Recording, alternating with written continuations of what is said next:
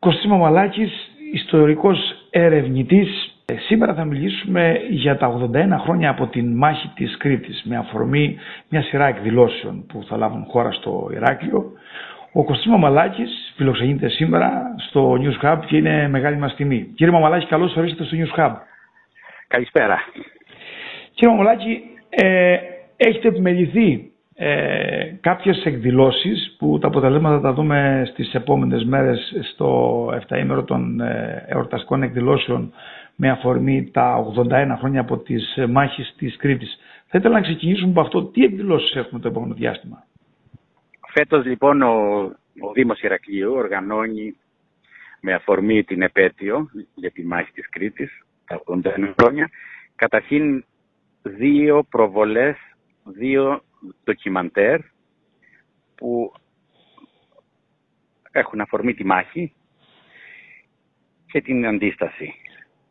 Θα προβληθούν στον κινηματογράφο Αστόρια στις 21 και στις 22 Μαΐου στις 9 η ώρα. Το πρώτο ντοκιμαντέρ είναι, ε, τυπλοφορείται «Ο Ερής κράτησε την αναπνοή του» η μάχη της Κρήτης. Ας ε, σημειώσουμε ότι οι Γερμανοί την επιχείρηση αυτή, την αεραποβατική επιχείρηση, την ονόμασαν επιχείρηση Ερμής. Εξού και ο τίτλος «Ο Ερμής κράτησε την απνοή του». Το δεύτερο ντοκιμαντέρ που προβάλλεται την επόμενη μέρα πάλι στην Αστόρια στις 9 η ώρα έχει αφορμή και ένα σημαντικό πρόσωπο του Κρουσόνα, τον Αντώνιο Γρηγοράκη ή Σατανά.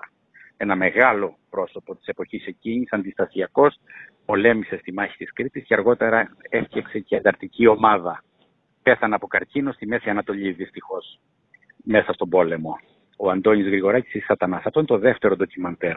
Αυτά τα δύο, το πρώτο ντοκιμαντέρ το, το έχει επιμεληθεί η Κοσμοτέ, το History της Κοσμοτέ TV.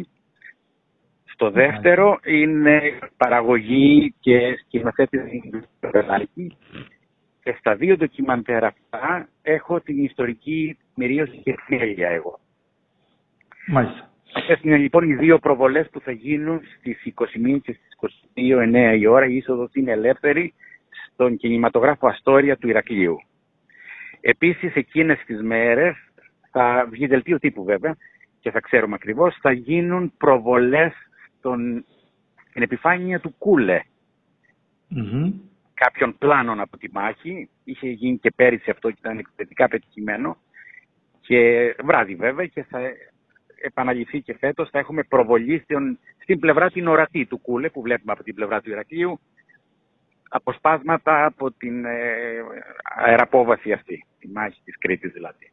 Μοναδικό θέμα, το είχαμε παρακολουθήσει και πέρσι γιατί και με, ναι. το, με την ε, προβολή που γίνεται ε, της, της διάστατης παρουσίασης ναι, επειδή η περσινή έκθεση σημείωσε μια επιτυχία αυτή η έκθεση στη Βασιλική του Αγίου Μάρκου με θέμα για πρώτη φορά έτσι η μάχη του Ηρακλείου, κάτι που αγνοεί εδώ ο ντόπιο πληθυσμός και επιτέλους ε, μαθαίνουμε τι ακριβώς συνέβη στην πόλη μας. Με αφορμή λοιπόν την περσινή έκθεση φωτογραφήθηκε λεπτομερώς και τρισδιάστατα και αποφάσισε ο Δήμος, είναι μια πολύ ωραία ιδέα, να αναρτηθεί στο διαδίκτυο και θα μπορεί κανείς ε, ας πούμε, στους αιώνες, να την βλέπει στο YouTube. Μάλιστα. Είναι ένα ωραίο, ε, μια ωραία αφορμή να μείνει κάτι στη μνήμη των ανθρώπων και αυτών που δεν μπόρεσαν να έρθουν άλλωστε, κάποιοι που δεν ήρθαν να δουν αυτή την έκθεση. Στις 30 του μήνα επίσης, στην ε, αίθουσα Δομήνικος Θετοκόπουλος, αυτή είναι μια αίθουσα μέσα στην, στο χώρο της Βικελέας Δημοτικής Βιβλιοθήκης, το απόγευμα θα είμαι ομιλητής με θέμα τη μάχη της Κρήτης και για την ακρίβεια τη μάχη του Ηρακλείου. Μάλιστα. Ε, από εκεί θα ήθελα να καταπιαστούμε ε, με αυτό το ερέθμα που δώσαμε στους ακροατές μας. Πιστεύω ότι τουλάχιστον όσοι είχαν δει την περσινή έκθεση θα έχουν ένα ισχυρό ερέθμα να μπουν και να παρακολουθήσουν εκ νέου πράγματα ε, και στις ομιλίες και στα ντοκιμαντέρ που θα προβληθούν. Θα ήθελα όμως ε, να καταπιαστούμε με αυτό το τελευταίο, επειδή έχετε και το θέμα το κεντρικό στην ομιλία. Θα ήθελα να μας δώσετε μια γεωγραφία των πραγμάτων της μάχης της Κρήτης στο Ηράκλειο, όπως περισσότερο θυμούνται ας πούμε στα τοπία. Ωραία. Ε, καταρχήν να πούμε το εξής ότι σε αυτή την ομιλία θα είμαι, ε, θα προσπαθήσω να κάνω μάθημα, μάθημα μάχης, δηλαδή ε, με φωτογραφικό υλικό, χάρτες και καρέ-καρέ, θα, ελπίζω να τα καταφέρω, θα, να περάσω τα γεγονότα του, του Ηρακλείου και των προαστίων ακριβώς όπως συνέβησαν αυτές τις δύσκολες μέρες από τις 20 του μήνα μέχρι και την τελευταία μέρα του Μαΐου. Πάμε τώρα στη γεωγραφία της μάχης. Οι Γερμανοί επιτέθηκαν σε τρία σημεία του νησιού. Τα τρία σημαντικά στρατηγικά σημεία ήταν Ηράκλειο, Ρέσιμνο, Χανιά. Α σημειωθεί ότι και στα τρία σημεία υπήρχαν αεροδρόμια. Και στο Ρέσιμνο υπήρχε αεροδιάδρομο. Σήμερα είναι πλέον ξενοδοχεία στη θέση του αεροδιάδρομου αυτού. Συνεπώς το πρωί της 20ης Μαΐου και το μεσημέρι σε ό,τι αφορά στο Ηράκλειο ε, δεχτήκαμε μία επιδρομή από την αεροπορία τη γερμανική και αυτό το πράγμα κράτησε όλες τις ημέρες αυτές του Μαΐου όπου κάθε μέρα καινούργια τμήματα ε, αλεξιτοτιστών ερχόταν και έριχναν το στρατό ανατολικά όσο αφορά το Ηράκλειο, νότια και δυτικά. Δηλαδή γύρω γύρω από το Ηράκλειο έπεφταν αλεξιτοτιστές. Στο Ρέθυμνο έπεσαν μόνο ανατολικά της Ρεθύμνης, διότι το δυτικό κομμάτι είναι βραχώδες. Άρα ό,τι μάχες έχουμε στο Ρέθυμνο γίνανε σε αυτή την ευθεία, την άχαρη ευθεία της Εθνικής Οδού που είναι τώρα τα ξενοδοχεία. Έτσι. Στα Χανιά έχουμε ρήψεις δυτικά των Χανίων, δηλαδή στο Μάλεμε, έτσι, στο Γαλατά, στη Λίμνη της Αγιάς, στη Σούδα, στο Ακροτήρι, δηλαδή, είναι πάλι δηλαδή μία πολύ μοντέρνα για τα δεδομένα της εποχής καταδρομική επιχείρηση, όπου οι ελεξιτοτιστές, οι οποίοι είναι καταδρομείς, δεν είναι τίποτα άλλο, απλά πέφτουν με αλεξίπτωτο αντί να έρθουν με άλλο μέσον. Ε, σκοπό έχουν να καταλάβουν το αεροδρόμιο, το λιμάνι, το εργοστάσιο της ηλεκτρικής και να καταλάβουν τις πόλεις, όπως και έγινε. Όπως και έγινε. Μάλιστα. Ε, έχουμε λοιπόν ρήψεις ε, αλεξιπτοδιστών σε, σε μια παλαιότερη ε, εισήγησή σας είχατε πει ότι είναι μοναδικό φαινόμενο στην Ευρώπη ασύνταχτα η λαϊκή μάζα να ξεσκόνει αντίσταση.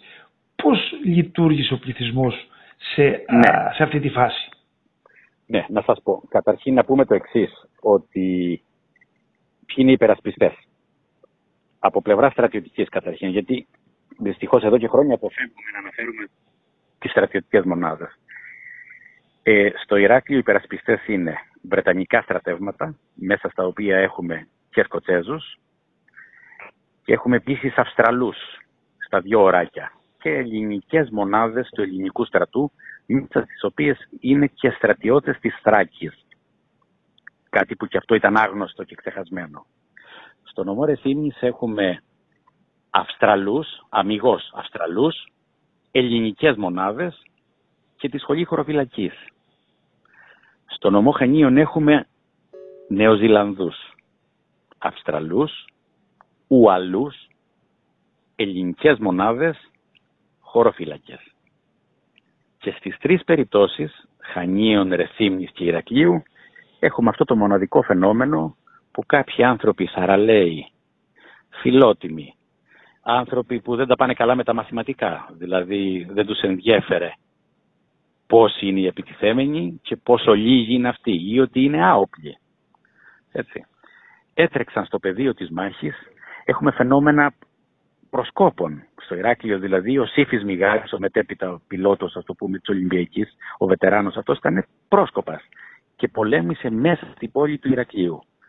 Έχουμε περιπτώσεις χωροφυλάκων, έχουμε περιπτώσεις αποστράτων αξιωματικών, πολιτών, άγνωστοι άνθρωποι, άνθρωποι που δεν είχαν ενταχθεί σε αντιστασιακές οργανώσεις. Εκείνη την εποχή δεν υπήρχε τίποτα, ήταν όλα αυθόρμητα. Ήταν οργανωμένο ένα δίκτυο, ας πούμε, κατασκοπίας προπολεμικό, αλλά αυτό το να προστρέξει το πεδίο της μάχης, να αναζητήσεις του φέκι ή να κουβαλάς ένα παλιό του Φέκη και να κατέβεις από ένα χωριό του Μαλεβιζίου ή από το Σκαλάνι ή από τα Ιτάνια και να πολεμήσεις τον καρτερό, ας το πούμε, και να πάρεις και λάφυρα και να φύγεις, αυτό είναι ένα μοναδικό φαινόμενο που έγινε και στις τρεις πόλεις του νησιού. Χωρίς συντονισμό όλα αυτά τώρα, χωρίς συντονισμό. Ουδής συντονισμός. Έγινε μια προσπάθεια κατεβαίνοντας η ελληνική κυβέρνηση στα Χανιά. Πρωθυπουργός Τσοδερός, κατέβηκε ο Παύλος Γήπαρης, να ε, ε, μαζέψουν κόσμο, να μοιράσουν περιβραχιόνια, κάτι που δυστυχώς δεν έγινε γιατί ο στρατιώτης, το βλέπουμε και στους πολέμους τους τωρινούς, βλέπουμε τι γίνεται στην Ουκρανία, οφείλει να έχει σήμανση, δηλαδή να είναι διακριτός. Γι' αυτό βλέπουμε και τα περιβραχιόνια. Δυστυχώς, ω συνήθως η ελληνική ανοργανωσιά αυτό το πράγμα έμεινε έτσι, όπως ξέρουμε ότι μένουν όλα αυτά. Μάλιστα, η υπέρβαση όμως του συναισθήματος και του φιλότου μου έφερε ένα αποτέλεσμα.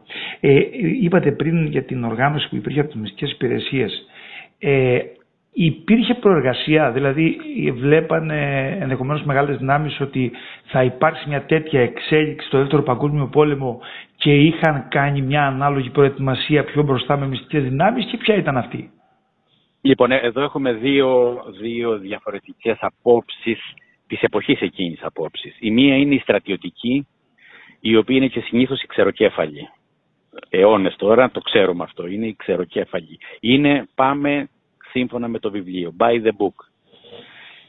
Και υπάρχει και άλλη άποψη και η άλλη στάση που ήταν αυτή των μυστικών υπηρεσιών, η οποία ήταν πιο ευλίγιστη, πιο ευέλικτη. Έχουμε λοιπόν, ειδικά στο Ηράκλειο που υπήρχε έτσι ένα άντρο κατασκοπίας συμμάχων μας, οι οποίοι είχαν έρθει σε επαφές με ντόπιους, είχαν κρύψει όπλα σε γιάπιες, είχαν ρίξει πέτρες στο στο οροπέδιο της Νίδας έτσι ώστε να μην ε, αφήσουν ε, περιθώριο να προσγειωθεί κάποιο ανεμοπλάνο και να μας χτυπήσουν στα μετόπιστα. Έχουμε λοιπόν ένα ευέλικτο δίκτυο κατασκοπίας που έχει ήδη, ας το πούμε, να το πούμε στα κριτικά, έχει γνιάσει ένα δίκτυο ανθρώπων που ήταν καχύποπτοι και είχαν το νου τους ε, και οργανώσανε μια άμυνα και οδομαχίες και διάφορα πράγματα που ήταν εκτός προγράμματος. Υπάρχει, δεν το περίμενα. Κύριε Μαμαλάκη, συγγνώμη, υπάρχει και από τις δύο πλευρές αυτό, δηλαδή και από την Εγγλέζικη ας πούμε και από τη Γερμανική υπήρχε προετοιμασία αυτή; Καταρχήν να πούμε ότι πριν τον πόλεμο και για όχι σύντομο χρονικό διάστημα, για μακρύ χρονικό διάστημα, στον τόπο μας δρούσαν ε, και Ιταλοί κατάσκοποι και Γερμανοί κατάσκοποι και σύμμαχοί μας Βρετανοί εκείνη την εποχή κατάσκοποι. Και οι τρεις έκαναν τη δουλειά τους και οι τρεις μάζεψαν πληροφορίες και οι τρεις οργάνωσαν ανθρώπους, ειδικά οι Βρετανοί φυσικά. Με, τι, με τι ειδικότητες, έχει ενδιαφέρον να το δούμε αυτό.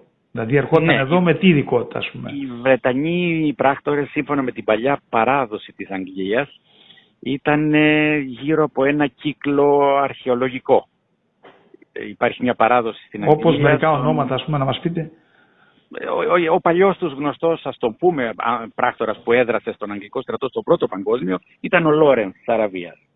Έτσι, ο οποίος ήταν και ένα είδωλο για τους ε, Βρετανούς που στο δεύτερο πόλεμο προθυμοποιήθηκαν και δούλεψαν με αντίστοιχο τρόπο. Στην Κρήτη λοιπόν έχουμε, ε, ας λάβουμε υπόψη μας ότι στην Κνωσό λειτουργούσε και υπάρχει ακόμα η Βρετανική Αρχαιολογική Σχολή, όπου εκείνη την περίοδο ένας χαρισματικός αρχαιολόγος, ο Τζον Πέντλμπορι, ή Πετλέμπορι όπως τον λέμε εδώ στην Κρήτη, ένας άνθρωπος που δεν ήταν ε, βιδωμένος στην καρέκλα του, αλλά περπάτησε όλα τα βουνά της Κρήτης, εξού και ανακάλυψε και ιερά κορυφής και είναι ένας από τους καλύτερους εφόρους ίσως που έχουν περάσει από την Γνωσό.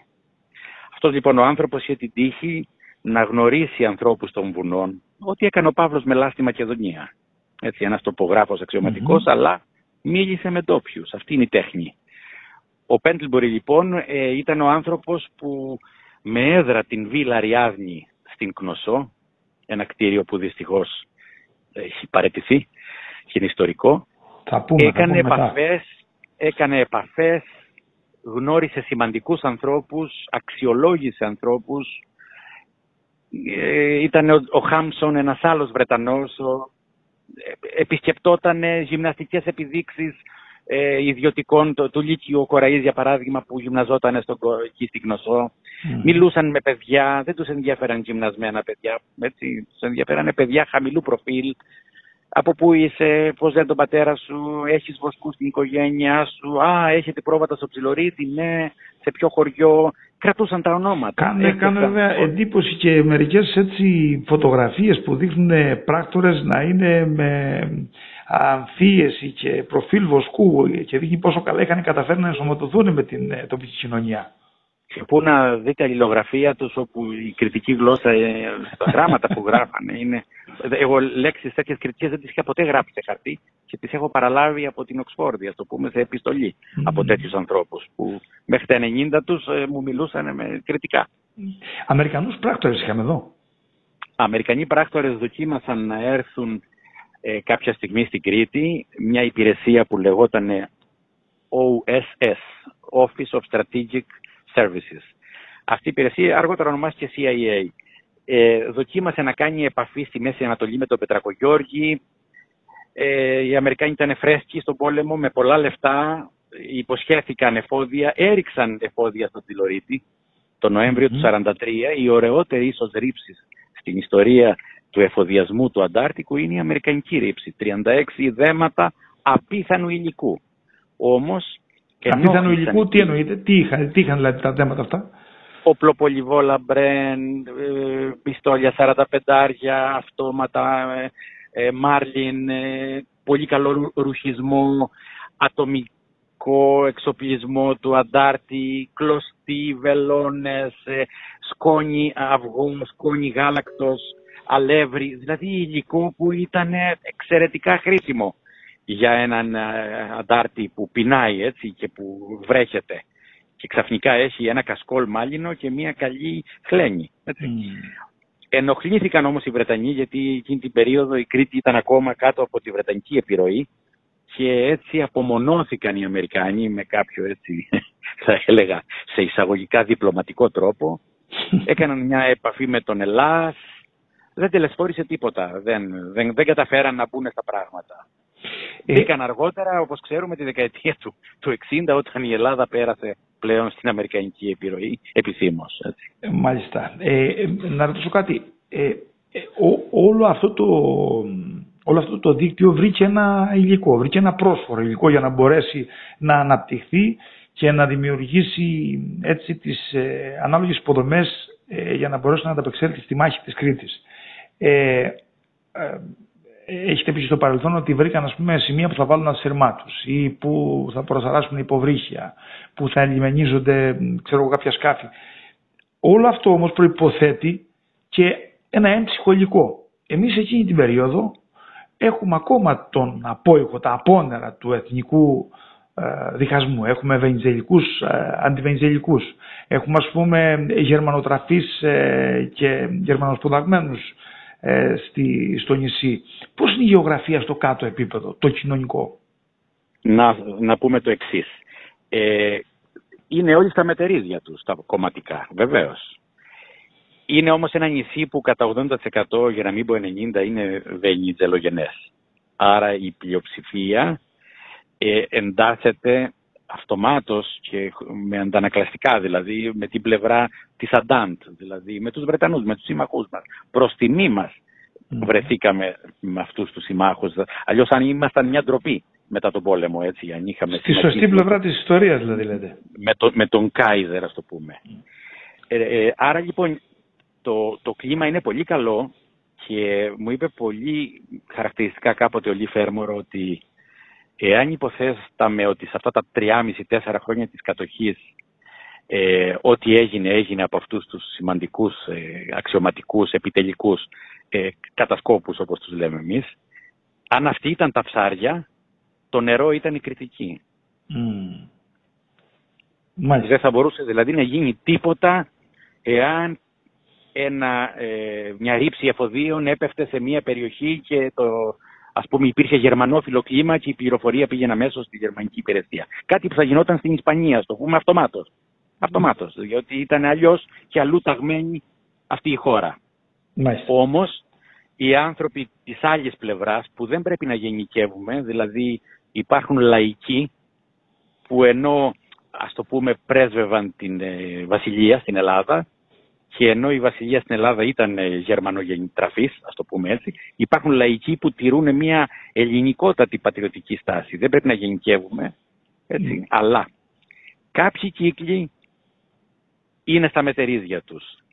Ξέρουμε πολύ καλά πως όταν λίγο πριν την επίθεση στη Γερμανική κάποιοι επώνυμοι Ηρακλειώτες, Δημοκράτες είχαν το θάρρος Λάθος τους βέβαια, γιατί δεν πρέπει κανείς τελικά να δηλώνει κάποια πράγματα, αλλά είχαν το θάρρος σε τοπική εφημερίδα να δηλώσουν ότι θα αντιταχθούν στις δυνάμεις του άξονος και καταγγέλουν τον ναζισμό και τον φασισμό.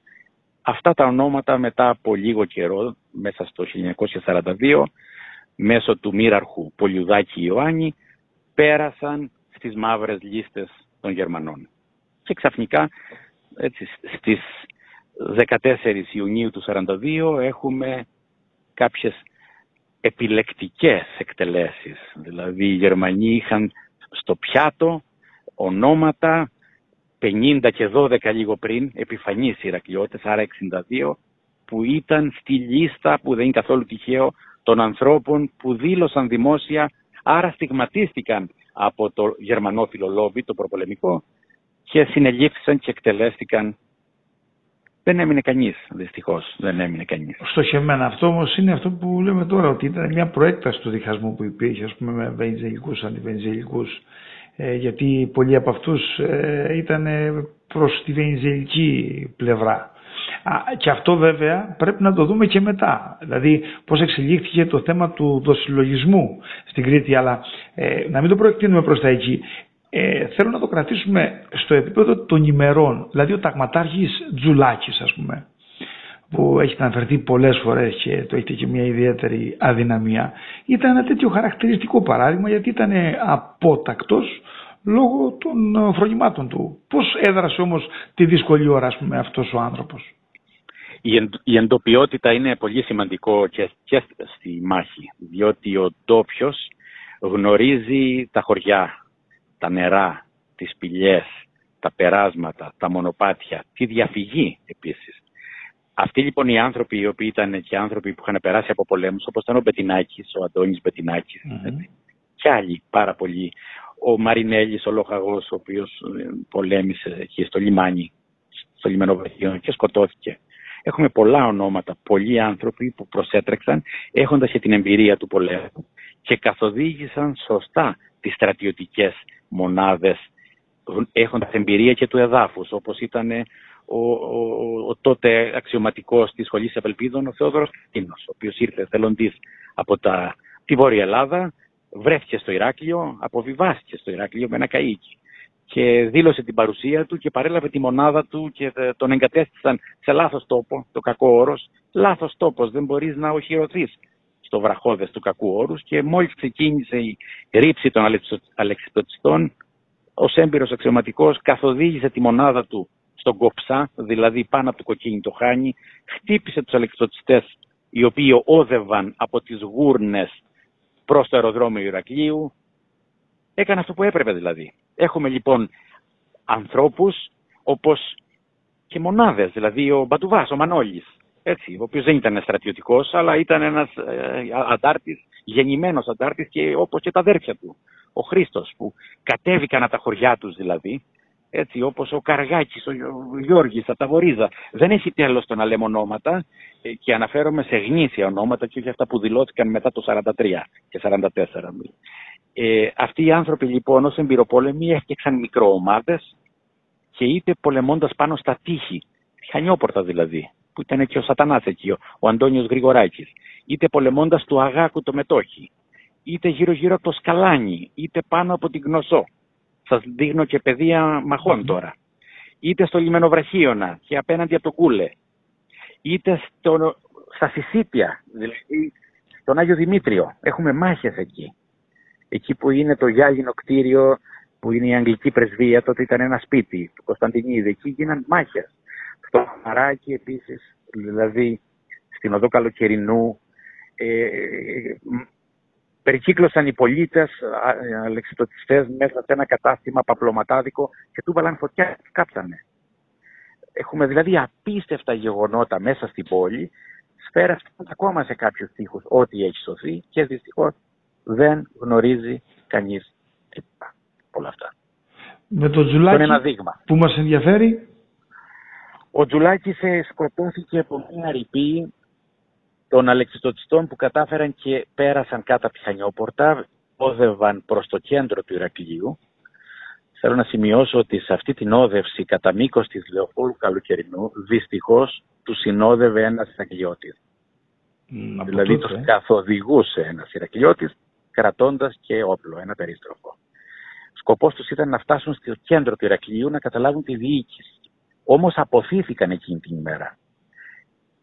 Βγήκαν έξω από τη Χανιόπορτα, απείλησαν με βομβαρδισμούς κι άλλους την πόλη και μετά ξανά έχουμε την είσοδο των αλεξιτοτιστών στο Ηράκλειο. Σε αυτή λοιπόν τη φάση της πρώτης εισόδου των αλεξιτοτιστών που οριακά έφτασαν ας πούμε μέχρι το ύψος του καταστήματος Μαρούδα που υπήρχε μέχρι πρότινος στην οδό Καλοκαιρινού mm-hmm. είναι μια ρηπή σκοτώθηκε ο Τζουλάκης στο κέντρο της πόλης διότι η διοίκηση η ελληνική του στρατού τότε κατά τη διάρκεια της μάχης ήταν στο υπόγειο του σημερινού Marks and Spencer. Το λέω έτσι για να ξέρουν οι άνθρωποι το Μέγαρο Διαλυνά, έτσι, το Marks and Spencer. Ήταν ένα ασφαλές κτίριο για τα δεδομένα της εποχής επειδή είχε καλές ε, πλάκες από μπετόν, έτσι. Και η ελληνική στρατιωτική διοίκηση ήταν οχυρωμένη στο υπόγειο του Μεγάρου Διαλυνά. Στη λοιπόν τη φάση που κινήθηκαν στο κεντρικό δρόμο κάποιοι αξιωματικοί, σκοτώνεται ο Τζουλάκης από τη ρηπή αυτών των αλεξιωτιστών που δεν κατάφεραν να φτάσουν στο κέντρο του Ηρακλείου. Όπως έφτασαν και μέχρι την αρχή του Μόλου, εκεί που σκοτώθηκε ο Μαρινέλη, δηλαδή ο λοχαγός, και αποθήθηκαν ξανά έξω από το Ηράκλειο. Μέχρι που ανέλαβε η αεροπορία η οποία βομβάρδισε την πόλη ξανά, ανήλεος. Mm. Η μάχη της Κρήτης ξεκινάει 20 του μήνα, αλλά να ξέρετε ότι οι βομβαρδισμοί ξεκινάνε από τις 14 Μαΐου και κλιμακώνονται σκέτη βομβαρδισμοί 14, 15, 16 μέχρι και τις 20 οι Γερμανοί ρίχνουν βόμβες σε ό,τι κινείται. Στο οδικό δίκτυο Ηρακλείου Μεσαράς έπεσαν βόμβες δηλαδή στο Βενεράτο για παράδειγμα. Έπεσαν βόμβες στο Μονοφάτσι. Σποραδικοί βομβαρδισμοί να τρομάξουν τον κόσμο, να κόψουν δρόμους γιατί δεν ξέρανε που είναι τα στρατεύματα ακριβώς κρυμμένα και χειρωμένα. Έτσι, μέχρι τις 20 που αρχίζει να γίνεται η αεραπόβαση, δηλαδή να πέφτουν αλεξιπτωτικές. Μάλιστα. Ε, τώρα θέλω να μας πείτε μερικά πράγματα γύρω από τους μύθους και τις αλήθειες που έχουν ε, δημιουργηθεί γύρω από τη μάχη της Κρήτης. Δηλαδή ήταν μια επιχείρηση 24 ώρων, κράτησε 8 μέρες, ε, ακούγεται ότι έπαιξε πολύ σημαντικό ρόλο στην ε, εξέλιξη του Δεύτερου Παγκοσμίου Πολέμου. Αυτά πόσο κοντά είναι στην πραγματικότητα; Θέλει πολύ σύνεση. Όπως ένας αγιογράφος θα οφείλει να νηστέψει πριν ζωγραφίσει ένα Άγιο. Ε, το λέω με την έννοια της αυτοσυγκέντρωσης και της ενδοσκόπησης. Θέλει πολύ ε, σύνεση όταν καταπιάνεται κανείς με ιστορικά γεγονότα γιατί πρέπει να ξεχωρίσει το, το, το, το, το λάδι από το ξύδι που λέω εγώ. Που άμα το βάλεις σε ένα μπουκάλι και το ανακατέψεις πρέπει να τα αφήσεις και ξεχωρίζει μόνο το, αλλά πρέπει να τα αφήσεις. Και επειδή είναι μια, είναι μια περίοδος στην οποία έχουν ασελγήσει πάρα πολλοί άνθρωποι για πολιτικούς λόγους, ε, προσωπικούς λόγους, κομματικούς λόγους κλπ θέλει πολύ σύνεση και κυρίως να αφαιρέσουμε αυτές τις κορώνες, τις υπερβολές που για χρόνια τα είδαμε έτσι με φουσκωμένα λόγια τον κόσμο και τον απομακρύναμε από τα γεγονότα. Που τα γεγονότα καταρχήν είναι δραματικά. Πενευόμαστε για την άμυνά μας και τη συμμετοχή αυτών των ανθρώπων όσοι προσέτρεξαν στο πεδίο της μάχης. Ταλαιπωρήσαμε τον γερμανικό στρατό, ταλαιπωρήσαμε τους αλεξιωτικές, αποδεκατίστηκαν από την αεροπορία, τη συμμαχική, έπεσαν δεκάδες αεροπλάνα στο πέλαγος, έχασαν αξιωματικούς, δεν περιμένανε αυτό το πράγμα.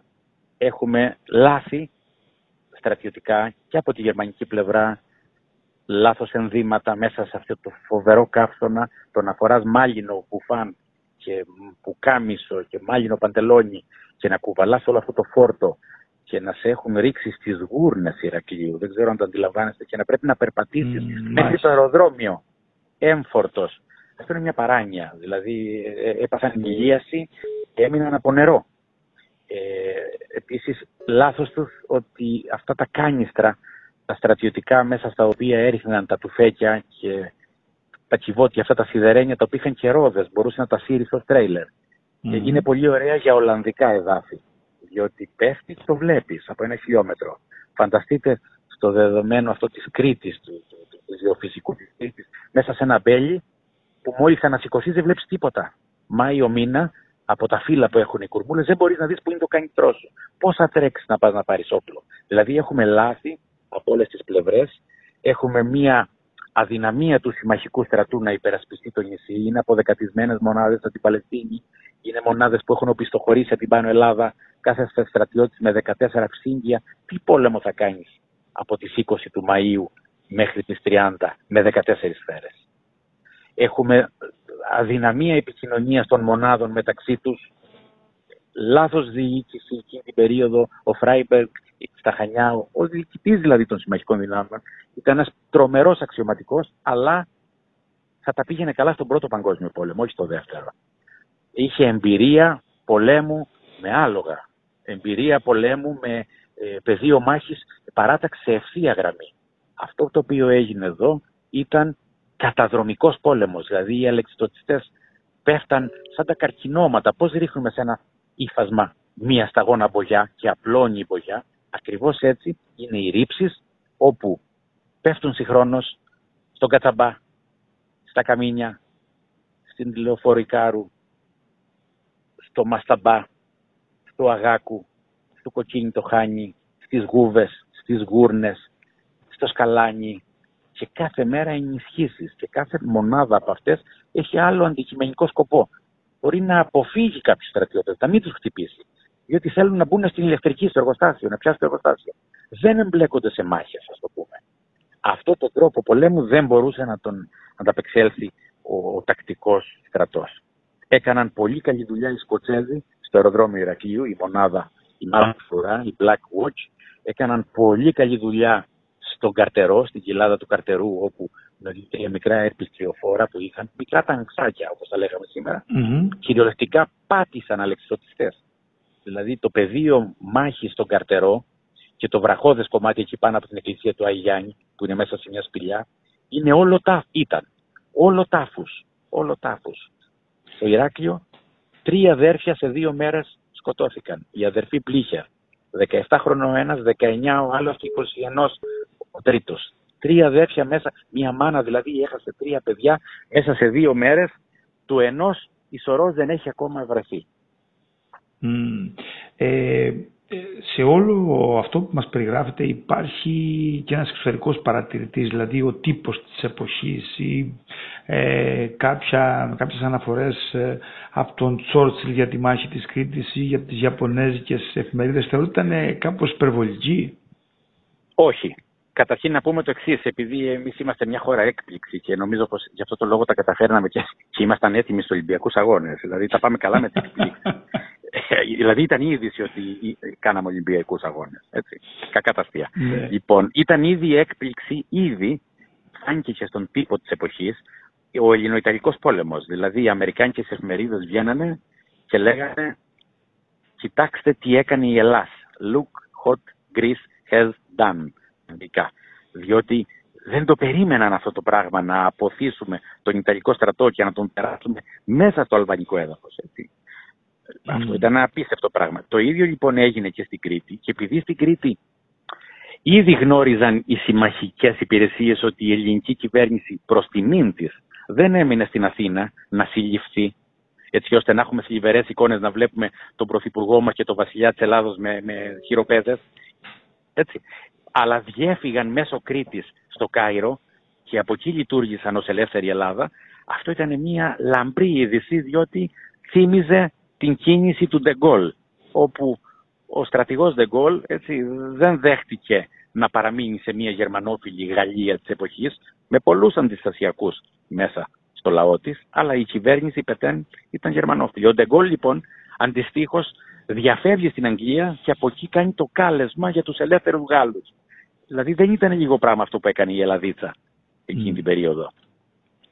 Μάλιστα. Ε, και φτάνοντας προς το τέλος, να δούμε τώρα ο, ο σύγχρονος κριτικός πώς αποτιμά αυτή τη θυσία σε επίπεδο κοινωνικό και σε επίπεδο θεσμικό; Λοιπόν, να πούμε το εξής. Καταρχήν, ε, ο σύγχρονος κριτικός που είναι ένας σύγχρονος Έλληνας απεχθάνεται τα μουσεία. Διότι τα μουσεία είναι κουραστικά βαρετά και συνήθως είναι νεκροταφεία αντικειμένων. Δεύτερον, δεν έχει κουλτούρα συμμετοχής σε ιστορικές ε, εκδηλώσεις. Γιατί, Γιατί είναι βαρετές οι εκδηλώσεις. Δηλαδή, θέλετε να παραστούμε φέτος ε, στον άγνωστο στρατιώτη; Πόσοι θα είναι; Οι επίσημοι, οι ακόλουθοί τους, η μπάντα και άντε κανείς περίεργος περαστικός.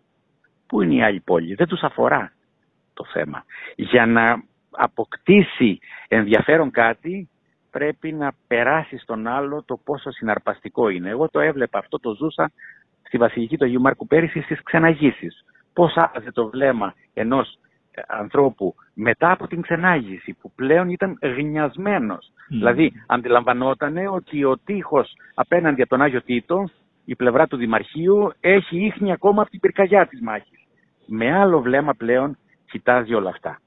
Αλλιώς μέσα σε λίγο καιρό με μια γενίκευση όπως είναι η γενίκευση για το 21, δεν ξέρουμε τίποτα για το 1821. Θα λέμε η μάχη της Κρήτης. Και μετά από λίγο καιρό δεν θα ξέρουν, και το έζησα και αυτό με τα παιδιά, ποιοι ήταν στη μάχη της Κρήτης οι εχθροί, ποιοι ήταν οι σύμμαχοι, ποιοι μας επιτέθηκαν, το, το τι άκουσα από σχολιά φέτος, κάνοντας τους δύο-τρεις ερωτήσεις και προετοιμασμένα σχολιά, δηλαδή που τα προετοίμαζαν οι δάσκαλοι υποτίθεται, δεν θέλω να σας πω το τι έλεγε κάθε παιδάκι, ε, ποιοι ήταν οι σύμμαχοί μας, ποιοι μας επιτέθηκαν. Αυτά τα βασικά δηλαδή. Δεν...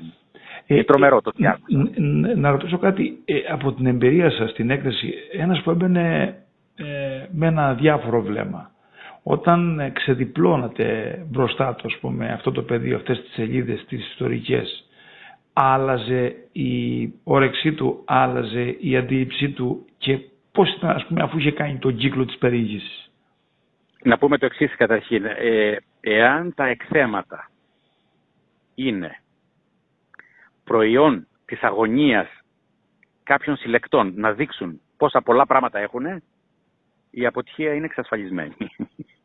είναι σαν ένα κοσματοπολείο, σύνηθα στην Ελλάδα, με χίλια δαχτυλία στη βιτρίνα και 70 ρολόγια.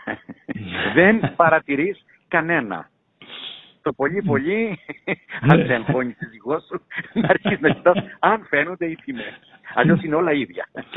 Έτσι. Λοιπόν, ε, έχει μια τέχνη λοιπόν μια έκθεση και επίσης ε, επειδή είναι έκθεση πολεμικού υλικού έχει μια τέχνη να μην στρεβλώσεις στα νέα παιδιά που παίζουν με κομπιούτερ και νομίζουν πως ο πόλεμος είναι μέσα από μια οθόνη ενός υπολογιστή και ότι πάντα θα βγει αλόβητος γιατί παίζει παιχνίδι και μπορεί να κάνει και μια διακοπή στη μάχη, να πάει να φάει ένα τόστ και να συνεχίσει τη μάχη. Ε, Πρέπει να τον σοκάρεις λοιπόν τον επισκέπτη, να μην βλέπει μόνο παράσημα και γυαλιστερά σπαθιά, να δει και σκουριασμένα σπαθιά και να δει και πριόνια που κόβουν χέρια και πόδια σε ένα νοσοκομείο και να δει και τάφους. Αυτό λοιπόν, γιατί αυτός είναι ο πόλεμος, αυτό λοιπόν το πέτυχε αυτή η έκθεση. Δηλαδή πάνω που σε έπιανε μια έπαρση ως νεαρός 14χρονος να θαυμάζει στο χακί, έτσι, ή το ωραίο αλεξίτος το μεταξωτό, ξαφνικά έβλεπες ψαλίδια, πριόνια, λαβίδες και βελόνες και κλωστές και φωτογραφίες με σκοτωμένους και επιδέσμους με αίματα, που εκεί έρχεσαι στα ίσια, όπως λέμε, στη Νέα Ελλάδα, και ειδικά μα δείχνει νεκροταφεία και δει ότι ήταν παιδιά 17 χρονών, 18, 19 και 20.